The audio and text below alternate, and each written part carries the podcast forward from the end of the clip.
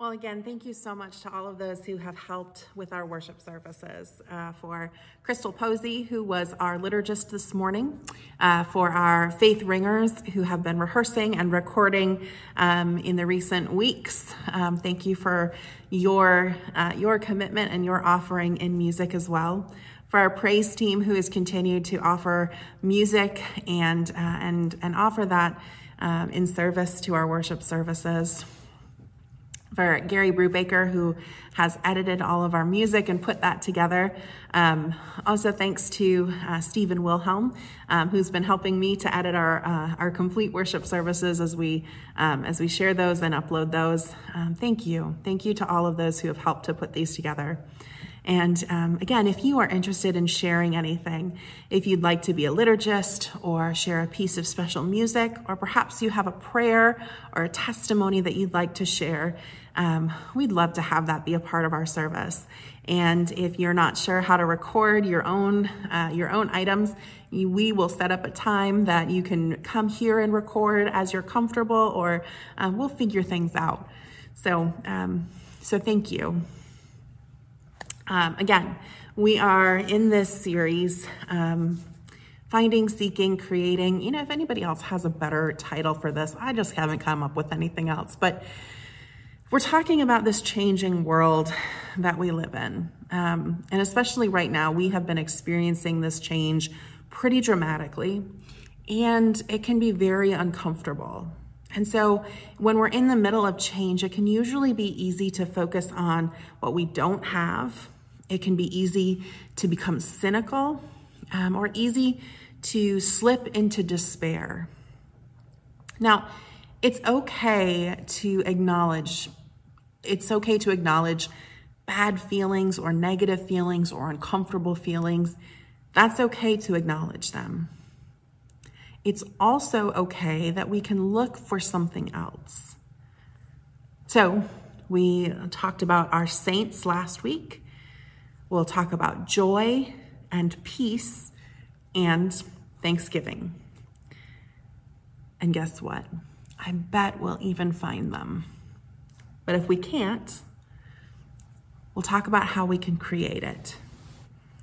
And so today, we remember joy. Would you pray with me? God, may the words of my mouth and the meditations of all of our hearts be acceptable in your sight, O Lord, our rock and our redeemer. Amen. Um, I think it was, I don't know, it was about a month or so ago, um, maybe a little bit longer. I met with um, Kathy Eden and Gary and Jody Brubaker, um, and we were talking about the, the themes um, and the music for the upcoming services for November and for Advent and for Christmas, um, and what it was that we wanted to say and, and offer, what we needed.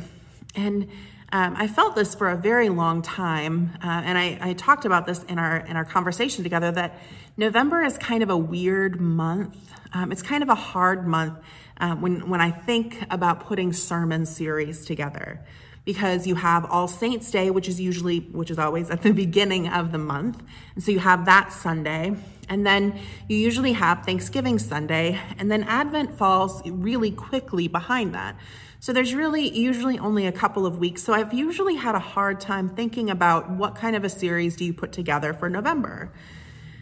And then this year, the year 2020, um, in the middle of all of the other changing things that have happened, is uh, was an election year.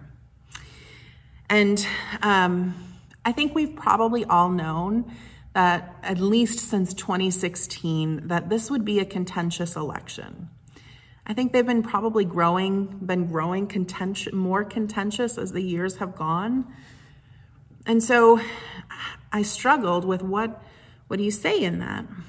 Um, what words of hope are needed or, or what, what do you do? And so I said, here, here are the themes that I think that we're going to work with. Um, we're going to work with saints, of course. Um, but I think we need to talk about joy and peace and thanksgiving. And I think um, I think some of the the response back was, "How is that going to work? Which is a great question. Um, and so this week um, was my monthly meeting with my covenant group. Um, my covenant group are um, other clergy, and uh, we've been getting together for probably about, oh, I don't know, about 10, 12 years now. Um, we get together once a month, and um, since the pandemic, we've been meeting virtually. so we just share about what's going on in our lives and in our ministries and joys, frustrations, and uh, in, in the, one point in the conversation, somebody said, So, who's preaching on Sunday and, and what are you going to preach on? And we talked about it. And will we address the election? Uh, will we talk about COVID? Will we talk about racism? Is there something else entirely?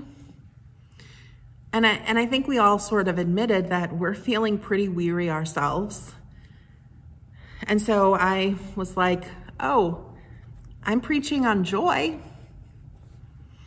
Um, and I'm pretty sure that the response from everybody around there was, What?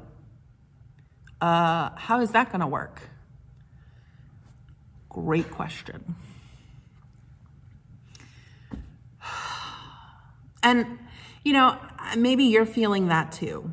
Um, I think in the middle of all the tension and anxiety that we're all experiencing, from different places and facets. It may be part of the pandemic or the election, or maybe there's some family issues that you have or issues at work. We're all feeling some tension and anxiety. And and to say, let's talk about joy in the middle of that might feel wrong to you. You may not want to, you may not feel like it. And I want you to know that that is completely and absolutely okay. It's strange. And also, I think it is a central part of our faith to look for it, to find it, and when we can't, to work on creating it. So I think that uh, when we talk about joy, we have to talk about what joy isn't before we talk about what joy is. So, first, what joy isn't. Joy. So, what joy isn't? First, joy isn't joy isn't the same thing as happiness. Happiness and joy are different things. Happiness is more of a temporary feeling and and joy is just different. Joy can be happy, but happiness is not joy. Joy isn't um, it isn't necessarily giddiness. Like it's not it's not that um, happy clappy all the time. That's not joy. Joy isn't naive. It's also not immature. And joy isn't really celebratory. So, these are what joy, these are the things that joy isn't. Because joy is, is so much more than all of those things. Joy is, is just deeper. And where happiness may be temporary, joy is more eternal or permanent. Joy is joy is wisdom. Joy is sacred and deeply holy. Joy is also resistance. Joy is really, it's just a different way of viewing the universe and all of creation, really.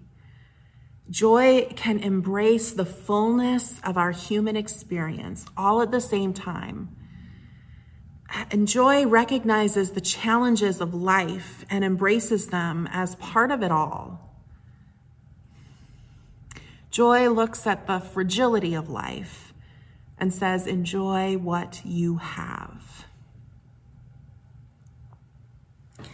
When I think about how to uh, how to view life and life experiences, um, I think that there's there's kind of three three ways to do that. Um, and I think that there's there's like the light version, and this might be the happy version. And you can look at life and see nothing but sunshine and roses, that everything is wonderful and great. It's, I mean, maybe it's that's the Pollyanna or the overly optimistic. And that can be a very happy and delightful way of looking. And it's probably also a little naive because things aren't great all the time. I mean, are people happy all the time? So you can go the opposite direction then too and, and look at life as nothing but tragedy and just awful and become cynical or even despairing about it, that everything is terrible or meaningless or awful.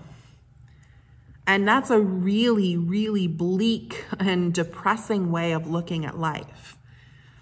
Because is life all bad? I mean, the truth is, is that it's not all good and it's not all bad. It's both of those things. Yes, bad things might happen and good things might happen. And both may be present at the same time. Frederick Buechner, who is a theologian, uh, one of his quotes is one of my favorites. He says, Here is the world. Beautiful and terrible things will happen. Do not be afraid. Now, this both and, I think this is what joy is. It's looking at the world and it's beautiful and terrible and wonderful. And here we are.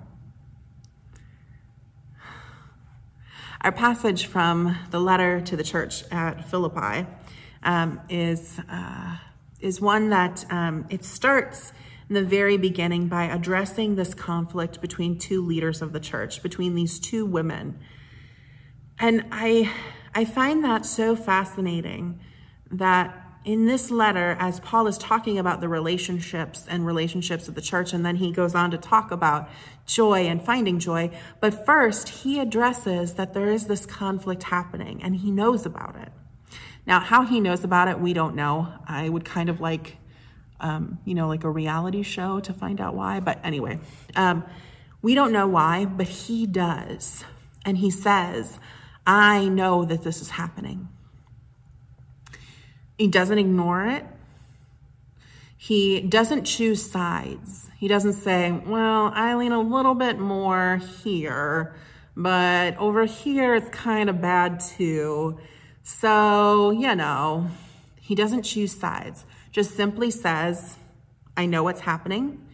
He doesn't encourage more fighting. He doesn't say, work it out, get it all out. He doesn't say, keep arguing about this.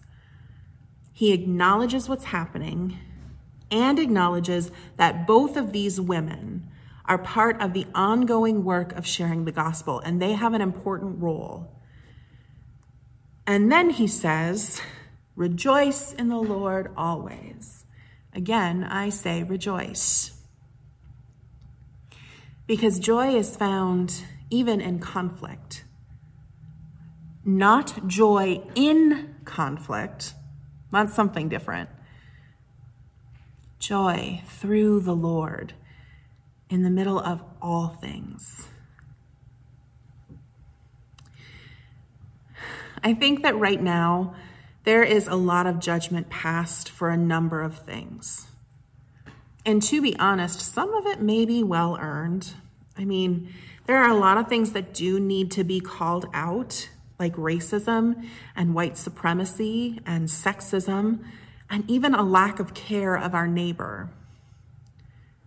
There are some things that need to be called out and addressed, and those things that we can call out in love.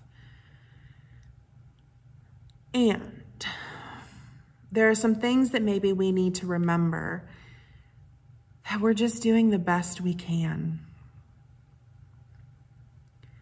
We also like to really find out and decide who might be right and who might be wrong. Which of the women was it? Who's right and who's more right? And we spend a lot of energy around this. And if that's where your energy is going, well, it's no wonder we're not finding joy. What you see is what you get. If you're looking for danger, you're going to find it.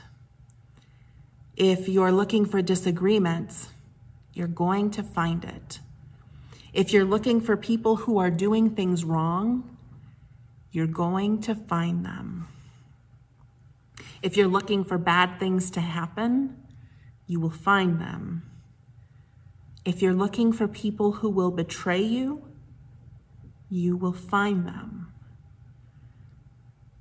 No, those things may happen and will happen even if you're not looking for them. But they definitely will if that's all you're looking for. So, what if we took that energy and we flipped it? What if you looked for the people who helped others?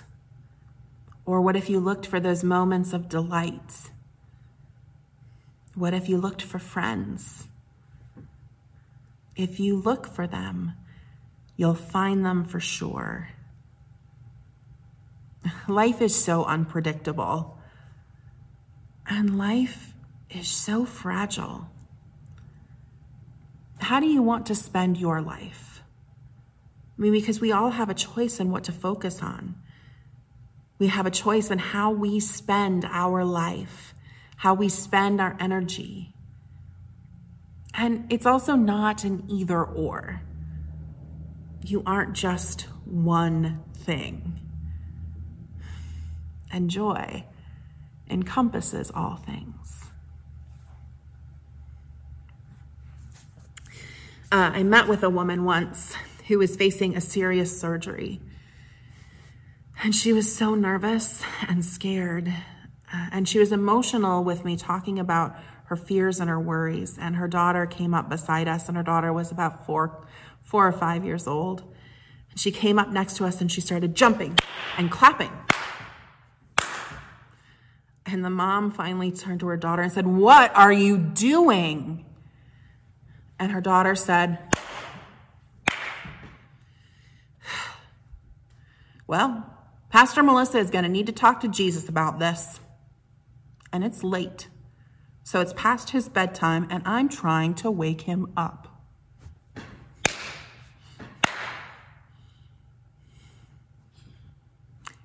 Joy looks at worries and says, You're here. And also here is a peace that passes understanding. I was visiting with a woman who was in hospice in the last days of her life. And as I visited with her, um, her son was so tenderly taking care of her um, and making sure that she was eating and drinking.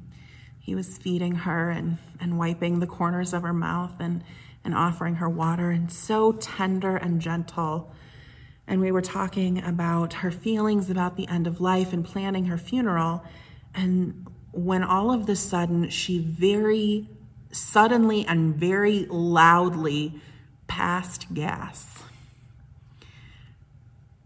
And there was this moment, and she finally looked at her son and she goes, Oh my gosh, that's so disgusting. Why would you do that in front of Pastor Melissa? And her son stammered and like his face turned bright red, and she just burst out laughing. And she said, Just because I'm planning my funeral doesn't mean that I can't still do ordinary things like blaming you on my toots. Joy looks at pain and says, Hope is here too. I did a funeral once of a man, of a woman, um, her husband he, they had been married for about 68 years. And after the service was over and we'd concluded the graveside and everybody had sort of left, I, I usually try and wait as long as I can before leaving. Um, before leaving. And the funeral director was ready to go, and, and this man just was standing next to her grave, just looking. And after about 15 minutes, the funeral director said, should, uh, should one of us go talk to him? And I said, Oh, just give him a few more minutes. I mean, his wife of 68 years just died. And so we, we stood there giving him his space. And after about 10 more minutes, the funeral director just kind of nudged me and said, You go talk to him. And so um, I walked up next to him and I said, Do you, do you need anything? And he sort of uh, looked embarrassed. And he said, Well, yes, actually, I do. Um, do you know how to do laundry? Because I don't. And I have a stain on my pants, and I was hoping everyone would think I'm just over here grieving and not notice the stain on my pants.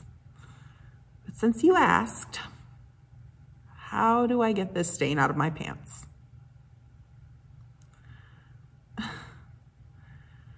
Joy looks at death and says, Wonder is here too. Now, we're in a world that is anxious about many things, and those fears may be valid. And joy is present. And may we let joy be the louder voice. Because life is fragile, and so we enjoy it when we can. We've been looking at Ecclesiastes in our Tuesday Bible study, talking about um, meaningless, meaningless, it's all meaningless, and eat, drink, and be merry because we have today.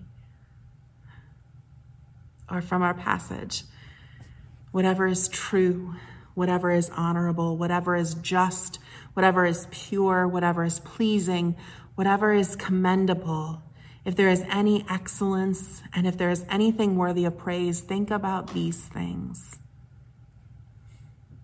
Joy helps us reframe our experience of life. Joy says, Life is hard. Why should we make it harder?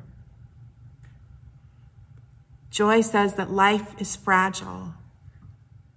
So maybe spend time finding delight. There's a book called the Talmud, and it's a, a collection of teachings on Jewish laws and Jewish teachings.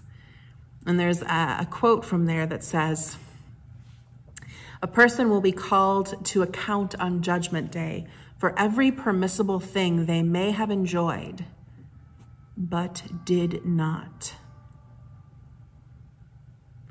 What if you were held accountable for all of the things you didn't enjoy that you could have? What aren't you enjoying? Why? What's stopping you? Let joy be your guide. May you look for joy. May you find it. And if you can't, well, maybe let's create it together. Amen.